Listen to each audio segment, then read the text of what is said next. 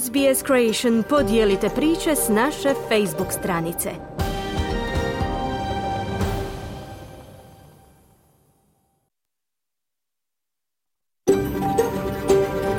SBS, a world of difference. You're with SBS Croatian on mobile, online and on radio. Vi ste uz SBS Creation na svojim mobilnim uređajima na internetu i radiju. SBS odaje priznanje tradicionalnim vlasnicima zemlje s koje danas emitiramo program na hrvatskom jeziku. Izražavamo poštovanje narodu Vurunđer i Vojvurung, pripadnicima nacije Kulin i njihovim bivšim i sadašnjim starješinama. Odajemo priznanje i tradicionalnim vlasnicima zemlje svih aboriđinskih naroda i naroda s otoka u Toresovom tjesnacu na čijoj zemlji slušate naš program. Dobar dan svima koji ovaj program SBS-a na hrvatskom jeziku slušaju uživo u petak 1. ožujka. Pozdravi onima koji će sutra u subotu 2. ožujka slušati reprizu. Ja sam Mirna Primorac i vodit ću vas sljedećih sat vremena kroz pregled najvažnijih zbivanja ovog tjedna u Australiji, Hrvatskoj i svijetu, te izbor najzanimljivijih sadržaja iz našeg programa. S osvrtom na tjedan u Hrvatskoj i ovog petka se iz Zagreba javlja Klara Kovačić. Govori nam o još jednom uhićenju bivšeg ministra te o pripremama političkih aktera za parlamentarne izbore.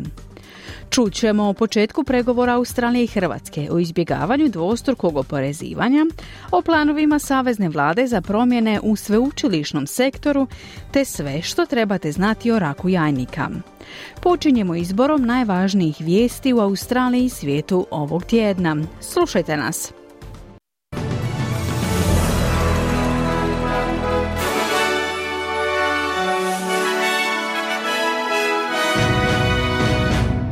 Tjednom pregledu vijesti poslušajte. Oštre reakcije na pogibiju velikog broja stanovnika Gaze koji su čekali humanitarnu pomoć. Koalicija poziva javne dužnosnike da ne objavljuju javno svoje sigurnosne provjere. Australija šalje dodatno vojno osoblje u regiju Crvenog mora.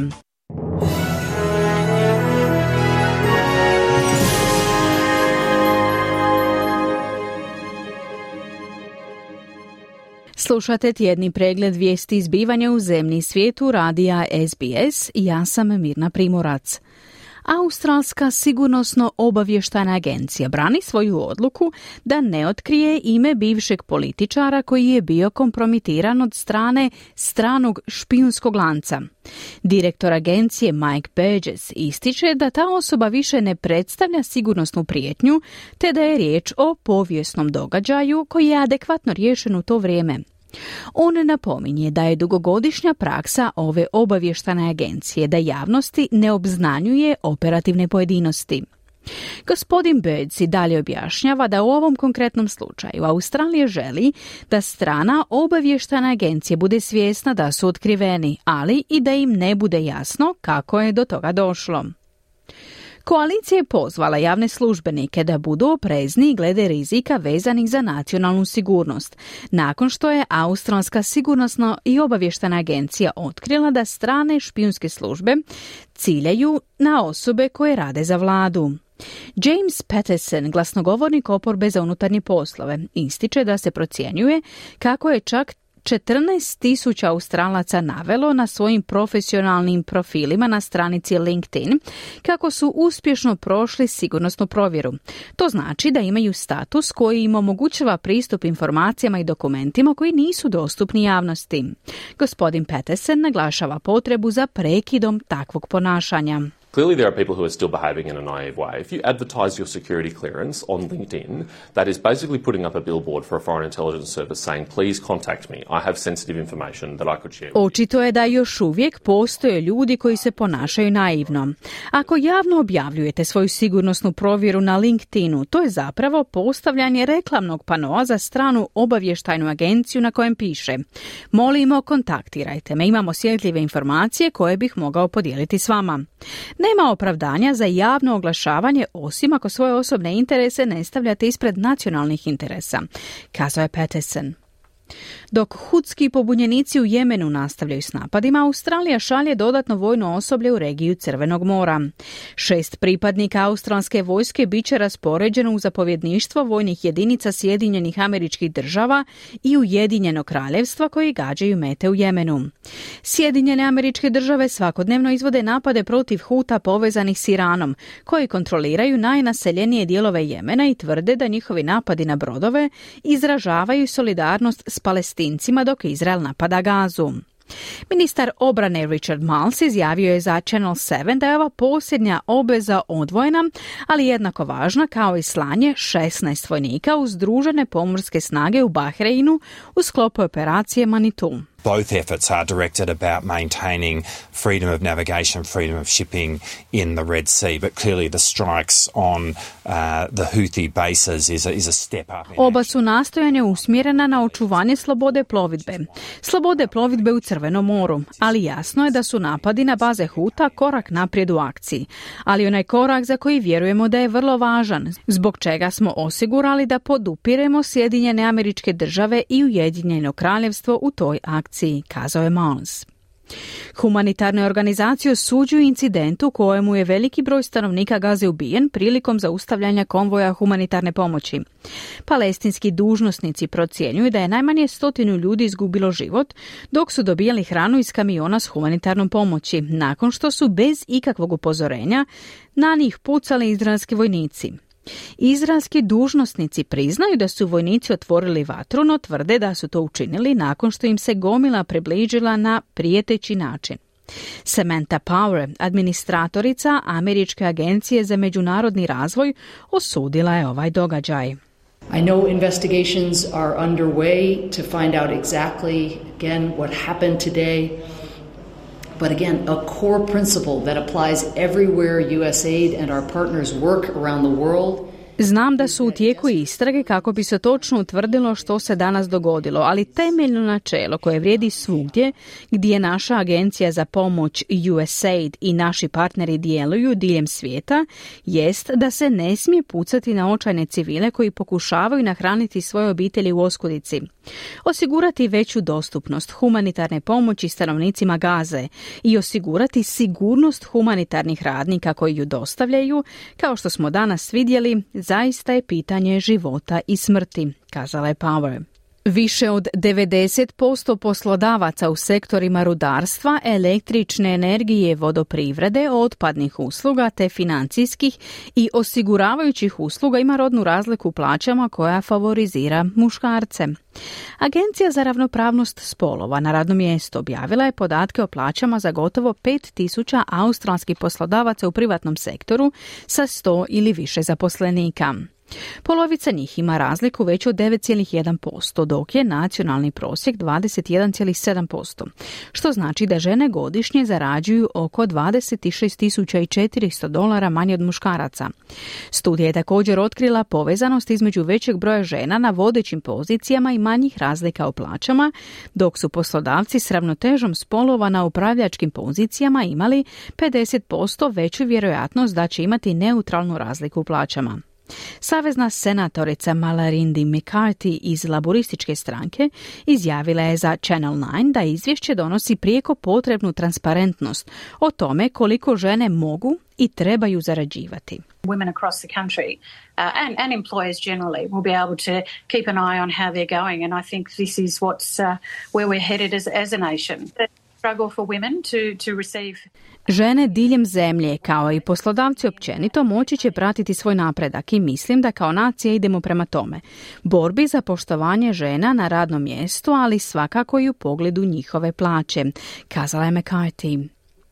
27. veljače srušen je još jedan spomenik kapetana Jamesa Cooka u Melbourneu. Općina Melbourne navodi da su nadzorne kamere zabilježile četiri osobe kako ruše spomenik u ponedjeljak malo prije četiri sata ujutro. Također su naveli da su poslali snimke policiji te da procjenjuju štetu i mogućnost popravljanja spomenika.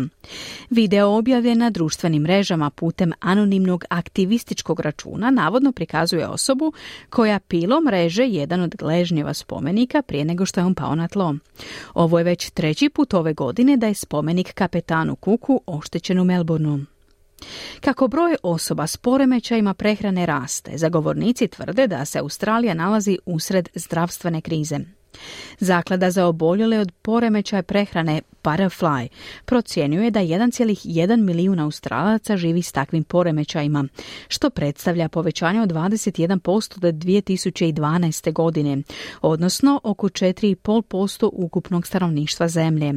Zaklada je objavila novo izvješće koje ukazuje na to da je ekonomska i društvena cijena ovih poremećaja u 2023. godini iznosila 66,9 milijardi dolara, no da državno financiranje još uvijek zaostaje. Izvršni direktor Jim Hungerford ističe potrebu za univerzalnim programima prevencije u školama, sportskim grupama, radnim okruženjima te na internetu kako bi se potaknula zdrava slika tijela i smanjio rizik od poremećaja prehrane već u najranijoj dobi. Postoje zahtjevi za dodatnom policijskom obukom kako bi se riješila stopa obiteljskog nasilja unutar LGBTIQ plus zajednice nakon dvostrukog ubojstva para u Sidneju koje je počinio policijski službenik. Policija tvrdi da su ubojstva rezultat višemjesečne kampanje predatorskog ponašanja optuženog službenika, pri čemu je Jesse Bard, njegov bivši partner, bio meta. Peter Murphy, sudionik prvog Madigra marša 1978. godine, ističe da LGBTIQ plus zajednice nisu izuzete od obiteljskog i partnerskog nasilja, no mnogi okljevaju prijaviti takve incidente policiji zbog diskriminacije koju su članovi zajednice ranijih godina iskusili od strane policije. Slušali ste tjedni pregled vijesti izbivanja radija SBS na hrvatskom jeziku. Za više vijesti posjetite internetsku stranicu SBS News. Vi ste uz program SBS-a na hrvatskom jeziku, ja sam Mirna Primorac. Sada vam donosimo osvrt na tjedan u Hrvatskoj. Evo o čemu danas govori naša suradnica iz Zagreba, Klara Kovačić. Tulipani odveli bivšeg ministra u zatvor. Dogovor o načelniku oružanih snaga. Ljevica se priprema za novi prosvjed. Sudačka afera u nogometu. Osoba tjedna Nada Lovrić. O naglascima tjedna u Hrvatskoj s Klarom sam razgovarala malo prije početka našeg današnjeg programa. Dobro jutro, Klara. Dobro jutro.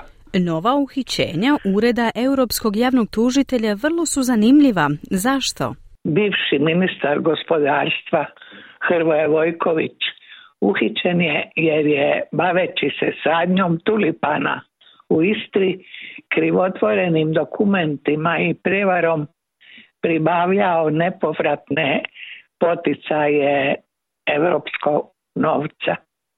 Riječ je o 400 tisuća eura u čemu mu je pomogao i poslovni čovjek iz Varaždina.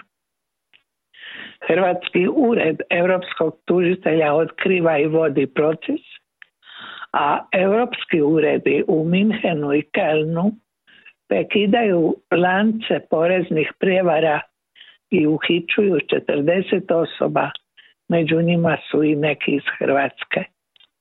Šteta je 195 milijuna eura uz zapljenu novca i 2,5 kilograma zlata.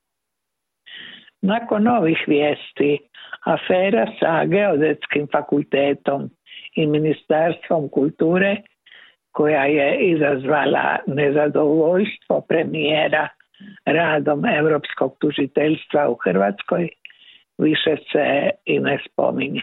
Obavljene su u zadnji čas promjene u vrhu oružanih snaga. Zašto?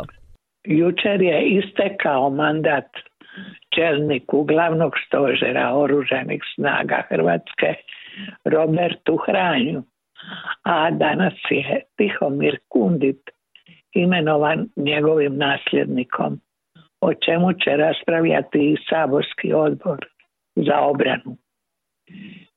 Medijski je zanimljivo da su u ovom slučaju Pantovčak i Banski dvori, makar u zadnji čas, postigli suglasnost, odnosno dogovor. Dogovora još nema oko imenovanja novog čelnika SOE.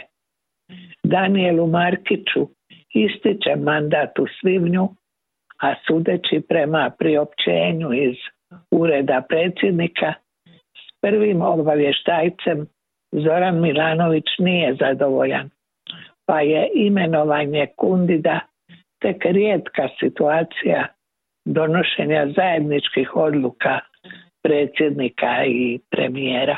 Klara, predizborno je vrijeme u punom zamahu, zar ne? Nakon prosvjeda 11 stranaka 17. veljače oporba se sprema za novi prosvjed najavljen za 23. ožujka kada će tražiti i datum izbora. Hoće li se 22. ožujka raspustiti sabor i zakazati izbori? Ne zna se. Zna se da socijaldemokrati za sad neće u prosvjed. Desni ga drže predizbornim skupom, pa neće ni oni. Daleko smo od udružene oporbe, iako ih SDP sve poziva, a HDZ može raspisati izbore i u proljeće, ali i do sredine rujna, kada je ustavni rok raspisivanja. Do tada se stvaraju koalicije, a i HDZ prikuplja istomišljenike za izbornu prevlast. Tjedan za nama koliko god dinamičan otkriva i ključne probleme društva, demografsku politiku na primjer i odlazak stručnjaka. Zapošljavamo strane radnike, ali je Dubrovnik ostao bez mikrobiologa, na primjer, Karlovac bez patologa. Kadrovska devastacija utječe na proces liječenja. 154 lani otišla liječnika. Sileno zapošljavanja umirovljenika. U Europskoj uniji je na 100 tisuća stanovnika 4,2% liječnika, tvrdi statistika u Hrvatskoj 3,8%. Vlada i premijer povećanje plaća drže važnim razlogom neodlaska stručnjaka, iako je dokazano da je glavni motiv odlaska ne plaća, već perspektiva, uspjeh u poslu i struci, način života obitelji. Zašto je događaj tjedna u sportu nogomet? Predsjednik komisije nogometnih sudaca HNS-a Bruno Marić podnio je ostavku nakon objave audio snimke iz VAR sobe. Uz curenje iz VAR sobe objavljene su i navijačke prijetnje, a utakmica Hajduka i Varaždina nije oštetila sudačkom odlukom Hajduka.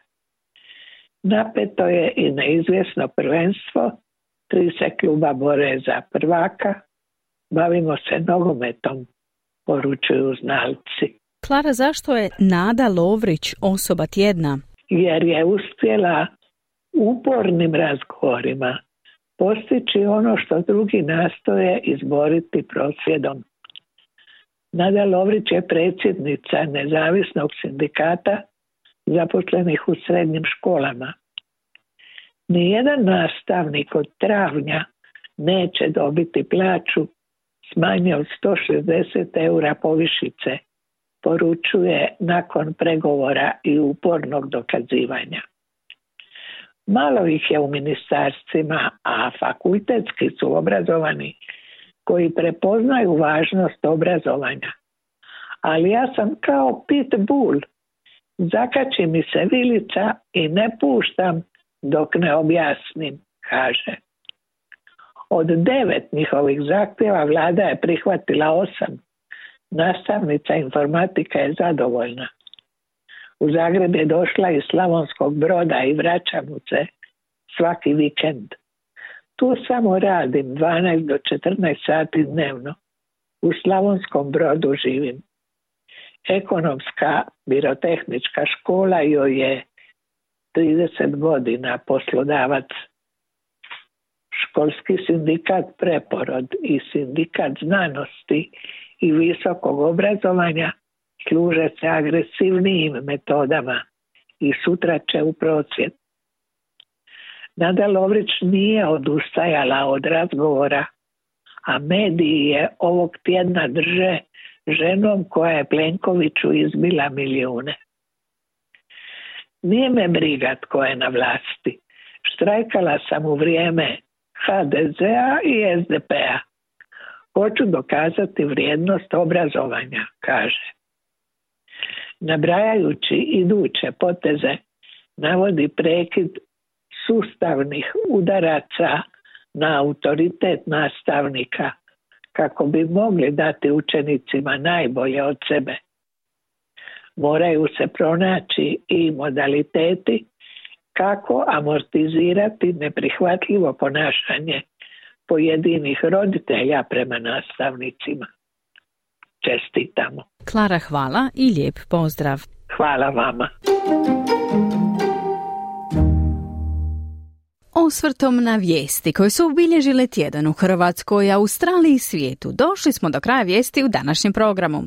U nastavku programa razgovaramo o dijagnosticiranju i liječenju raka jajnika. Ali prije toga ćemo čuti što je prethodilo početku pregovora Australije i Hrvatske o izbjegavanju dvostrukog oporezivanja.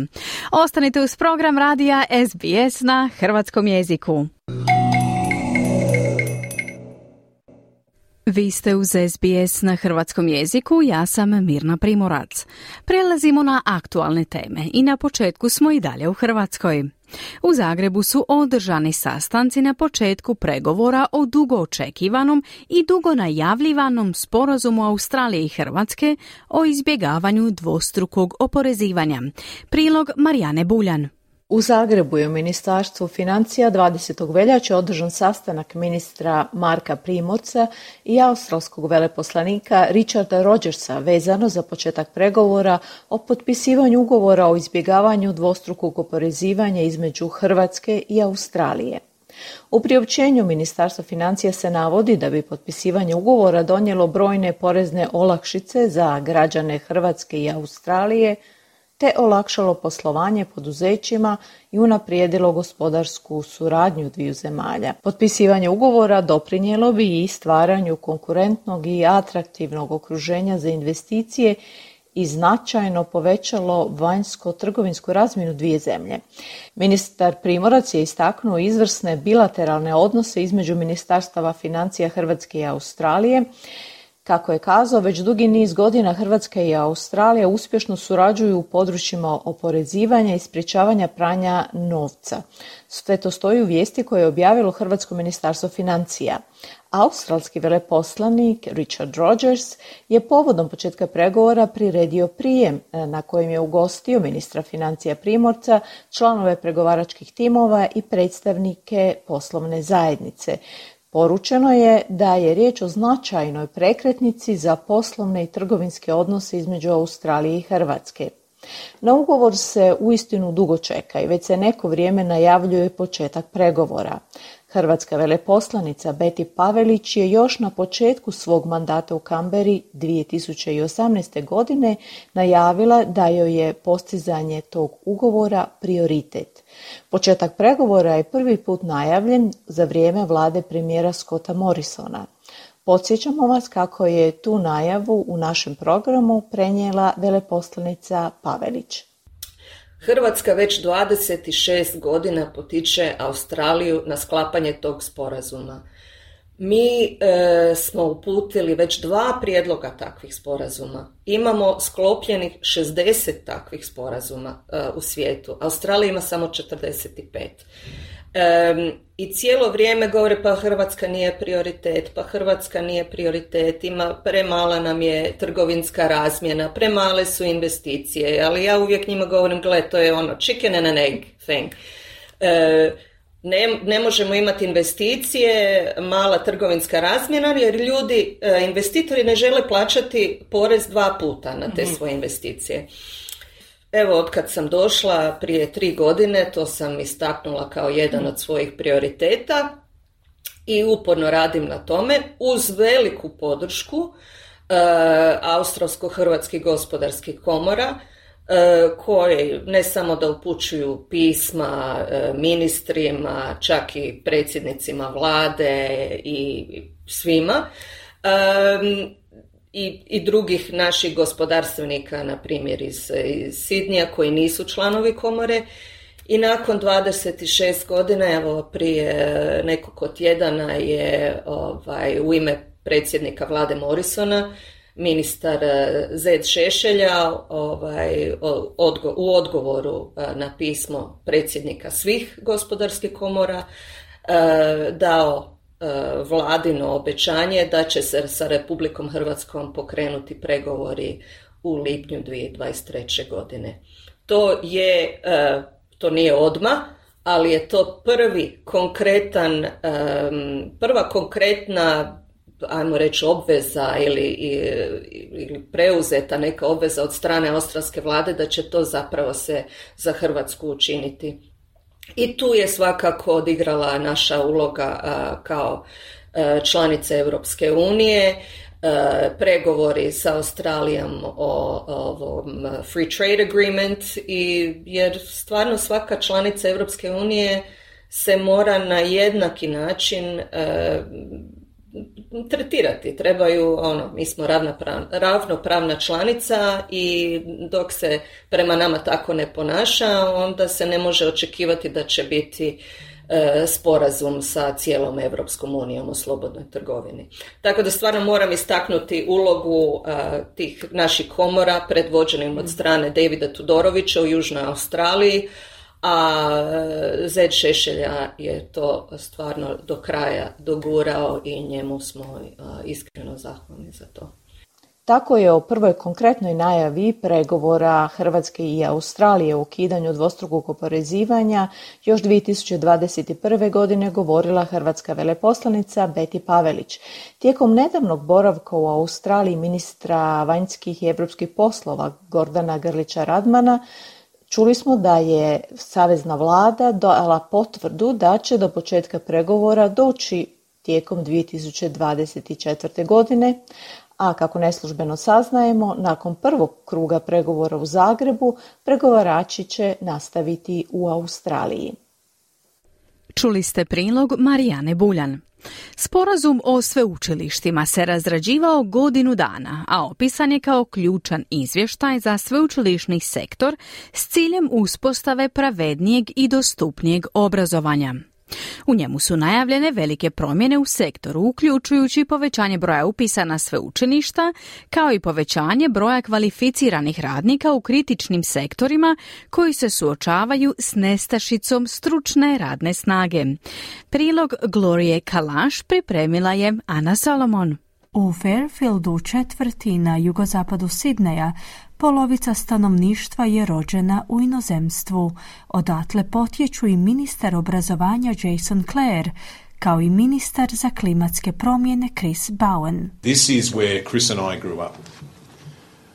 Like Chris, I'm a kid from a public school around the corner and damn proud of it. Chris i ja smo odrasli u Fairfieldu, baš poput Krisa i ja sam pohađao državnu školu ovdje i na to sam vrlo ponosan, poručuje ministar Claire. Ne čudi stoga da je ministar odlučio najaviti izvješće odbora za uspostavu sveučilišnog sporazuma na kojemu se radilo godinu dana. Predsjednica izvješća Mary O'Kane kaže da izvješće najavljuje veliki pretres u tom sektoru. It's a blueprint for giving all Australians, as the Minister said, an op- a chance to get to university or to get vocational training. To je nacrt kojim će se dati šansa svim Australcima, kao što je sam ministar kazao, da se upišu na sveučilišta ili pristupe strukovnoj obuci. Ne samo da se ta prilika daje svim Australcima, već posebice onima koji su u nepovoljnom položaju. Upravo je to ključan aspekt izvješća. To je ujedno i nacrt kojim želimo dokazati kako Australija može iskoristiti nevjerojatnu briljantnost i sposobnost u svojim istraživačkim nastojanjima i iskoristiti to za rješavanje ključnih problema, pojašnjava O'Kane. Ministar obrazovanja Jason Clare kaže da želi vidjeti veći broj ljudi iz prigradskih četvrti, udaljenih regija, pripadnika nižeg socioekonomskog statusa, kao i domorodačkih zajednica koji se upisuju na sveučilišta. So that needs-based funding is about that as well, making sure that they've got all the support they need to succeed Želim se pobrinuti da više djece iz prigradskih četvrti i regija dobiju priliku uspješno studirati na sveučilištima. Želim da veći broj djece dobije tu priliku. Ovaj sporazum počiva upravo na tim načelima. Ovo uključuje i financiranje temeljeno na potrebama, čime se osigurava da ti ljudi dobiju svu potrebnu potporu kako bi uspješno studirali. Preporuke ovog izvješća uključuju i bonuse za sveučilišta u poticanju mladih da završe svoje obrazovanje, istaknuo je Claire. Povjerenstvo za izradu izvješća sastavljeno od sedam članova je preporučilo 47 promjena koje uključuju povećanje broja radnika s tercijarnim obrazovanjem sa 60 na 80% do 2050. godine, poboljšanje financijske potpore studentima na obveznoj praksi te prelazak na sustav zajmova HEX gdje se doprinosi temelje na budućoj potencijalnoj zaradi. Panel je također preporučio stvaranje boljih veza između visokog obrazovanja i strukovnog obrazovanja i osposobljavanja. Miš Eastman je zamjenica prorektora RMIT-a. Eastman kaže da je to ključan dio budućih reformi. Looking at structural and system and policy reform that takes away some of those unintended barriers and consequences ako sagledamo ovu reformu koja uklanja neke od tih nenamjernih prepreka i posljedica, uviđamo da postoji element u tim preporukama koji doista prihvaćamo i radujemo se partnerstvu s vladom kako bismo ih oživjeli, zaključila je Eastman. Predstavnici gospodarskih industrija pozdravljaju poziva u sklopu izvješća za veću povezanost, naglasivši da će to biti ključno za rješavanje problema po pitanju nedostatka stručne radne snage u budućnosti. Megan Lilly iz Australian Industry Group kaže sljedeće. It's an industry aligned agenda and I think that's incredibly important, particularly in terms of developing skills and knowledge um, for the economy of the future. So that, that really needs to happen hand in hand. Radi se o programu usklađenom s potrebama industrije.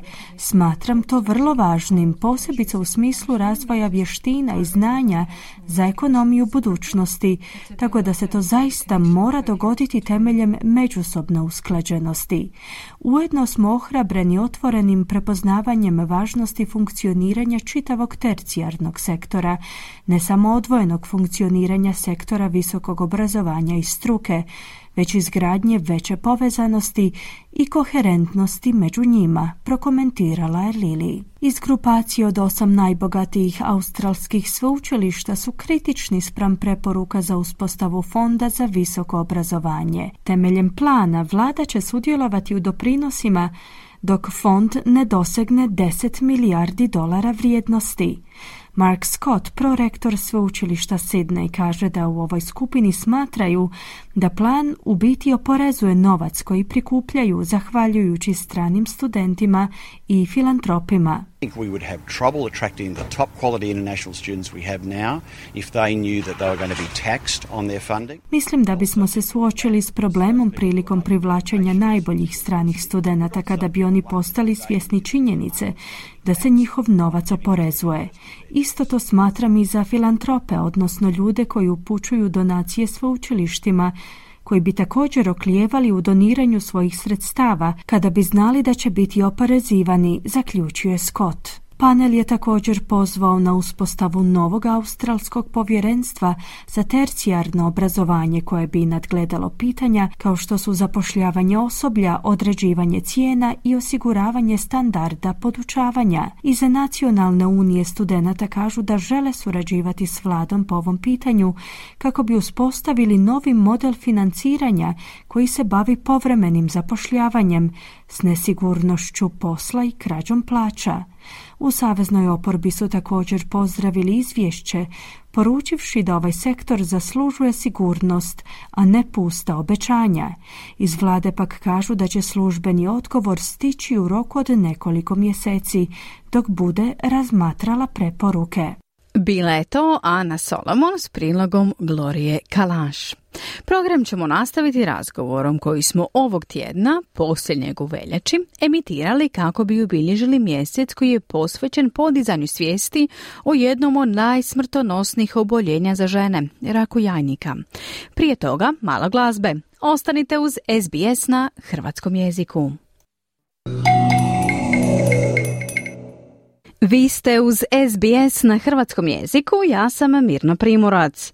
Veljača je mjesec podizanja svijesti o raku jajnika.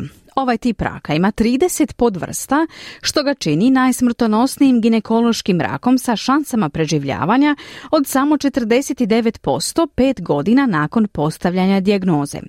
Simptomi raka jajnika se isprepliču sa simptomima drugih bolesti ženskih reproduktivnih organa, poput endometrioze, te se zbog toga često dijagnosticira u poodmaklim stadijima. O simptomima ove bolesti, načinima dijagnosticiranja i tretmanima razgovarala sam sa doktoricom Amy Wilson iz Zaklade za istraživanje raka jajnika, Ovarian Cancer Research Foundation, koja je vodeća nevladina organizacija koja prikuplja sredstva za istraživanje te bolesti.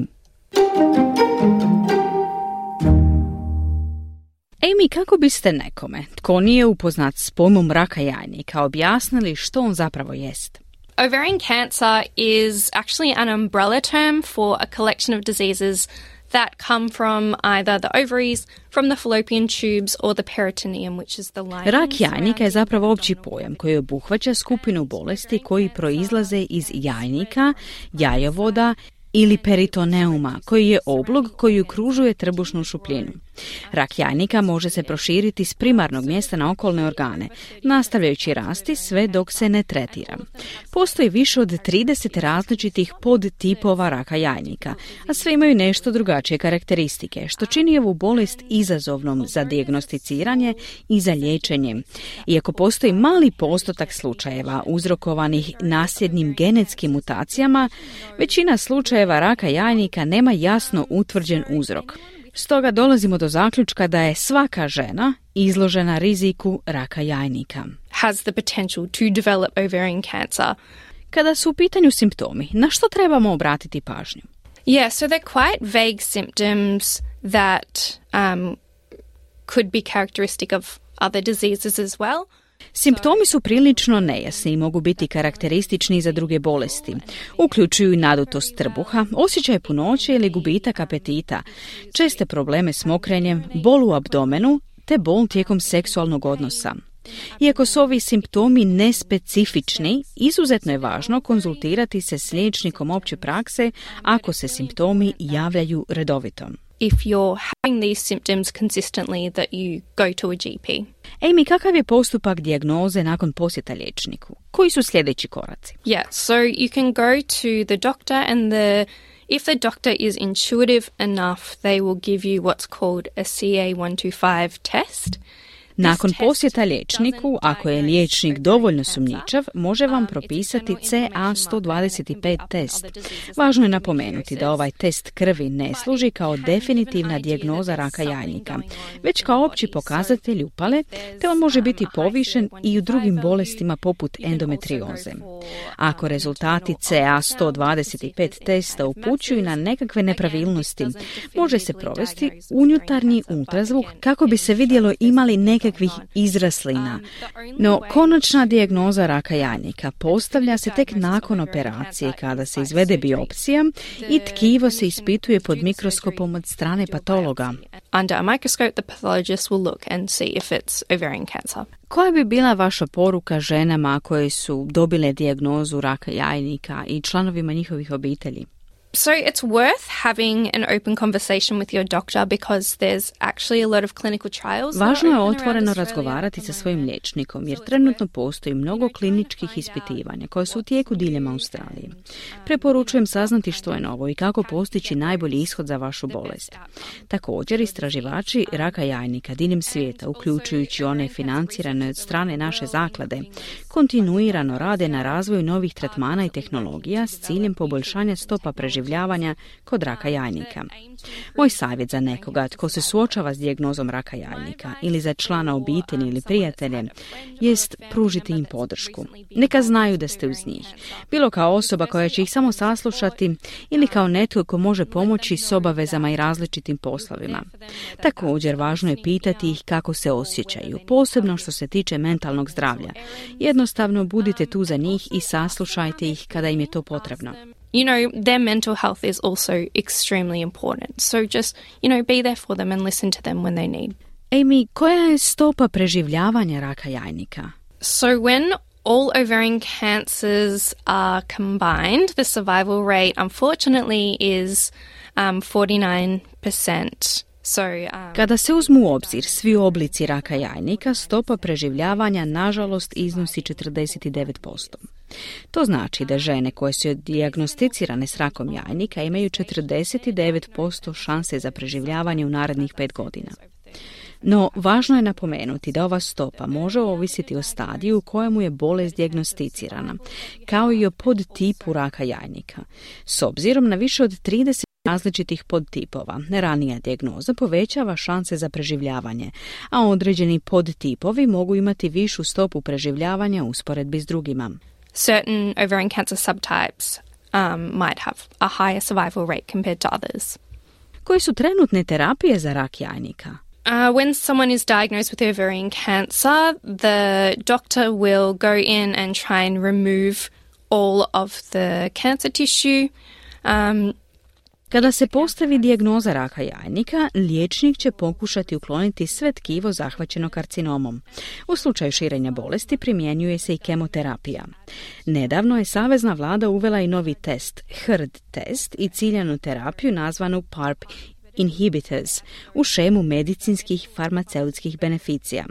Sada svaka žena koju je dijagnosticiran rak jajnika može proći kroz HRT test, a rezultati će ukazati na mogućnost odgovora na ciljenu terapiju. Ukoliko se pokaže da pacijentica može pozitivno reagirati na tu terapiju, ona će joj biti propisana, što predstavlja uzbudljiv korak naprijed u suzbijanju rasta raka. And that will help keep the cancer at bay, which is really exciting. Amy, na kojim istraživanjima trenutno radite i kako biste ih opisali?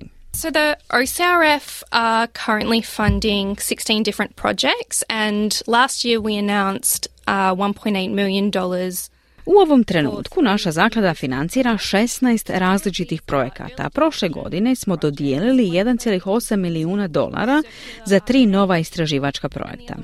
Dva su fokusirana na rano otkrivanje raka. Jedan od njih koristi cirkularne RNA, dok se drugi oslanja na analizu šećera u krvi kako bismo detektirali rak jajnika.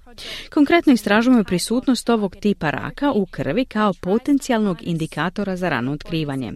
Treći projekt odnosi se na novu vrstu ciljane terapije koja pokušava iskoristiti imunološki sustav tijela za učinkovitiju borbu protiv raka. Dakle, pokrivamo oba područja, rano otkrivanje kako bismo bolest identificirali što je ranije moguće i poboljšali izglede za preživljavanje, ali istovremeno istražujemo nove terapije kako bismo učinkovito eliminirali prevenirali bolest kod onih koji su već dijagnosticirani u kasnijoj fazi. That will, for those people that are diagnosed at the late stage, that will more effectively eliminate their disease.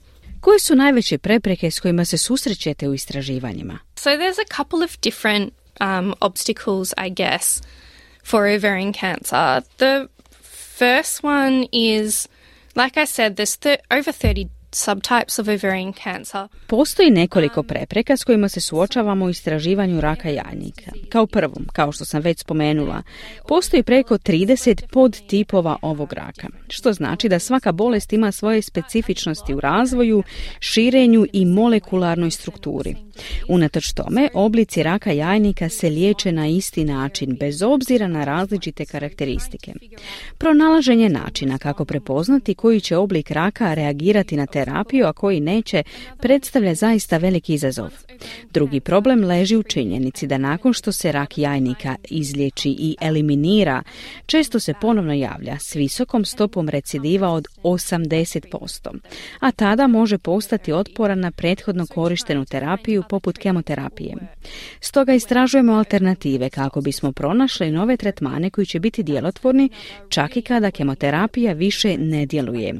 Posljednji izazov koji želim istaknuti jest nedostatak sredstava za istraživanje raka jajnika. Usporedbi s nekim drugim bolestima poput raka grlića maternice gdje smo postigli značajan napredak zahvaljujući financiranju od strane različitih organizacija i vlada, Kod raka jajnika nedostaje dosljedno i adekvatno financiranje. Stoga nam je nužna dugotrajna podrška kako bismo ostvarili proboje i unaprijedili stope preživljavanja. We really need that kind of sustained, consistent funding for ovarian cancer research so that we're able to really make those breakthroughs and improve survival rate. Ej, mi često čujemo o nejednakosti u zdravstvenoj skrbi između pripadnika prvih naroda i onih koji to nisu. Imamo li nekakvih informacija o tome?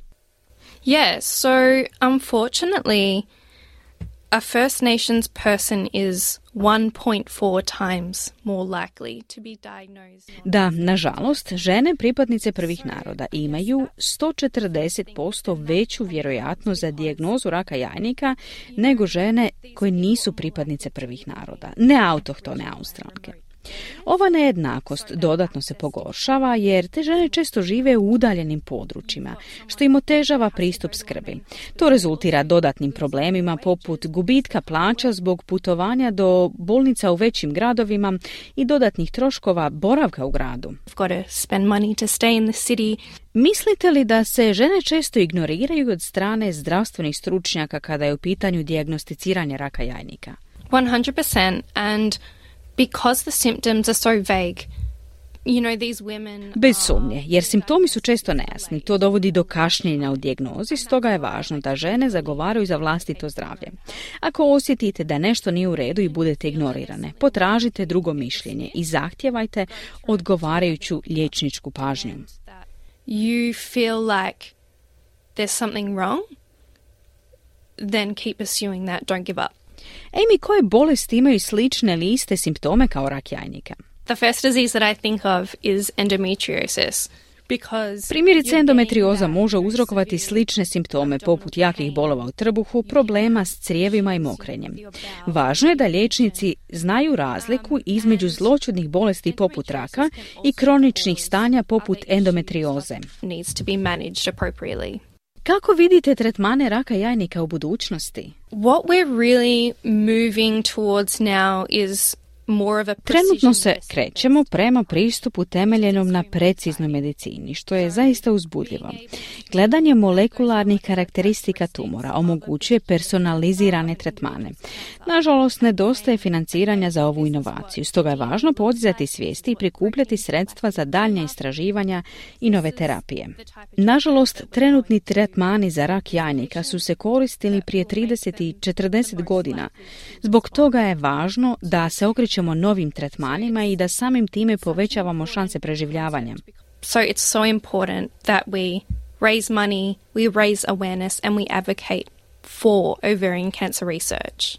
Amy, na koncu koja bi bila vaša poruka za naše slušatelje i posebno slušateljice?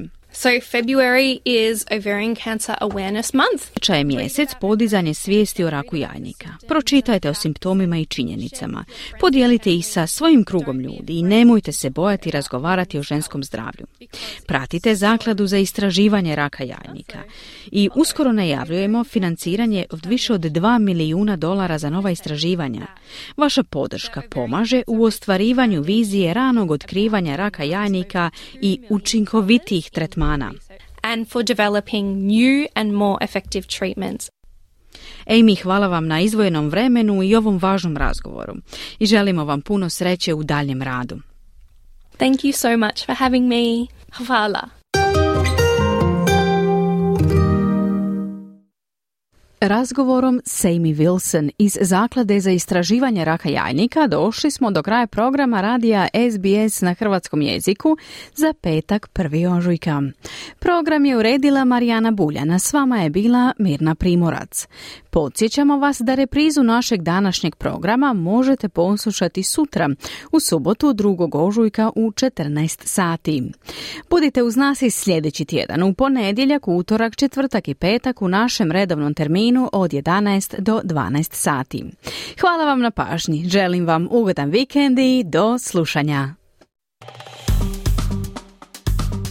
Kliknite like, podijelite, pratite SBS Creation na Facebooku.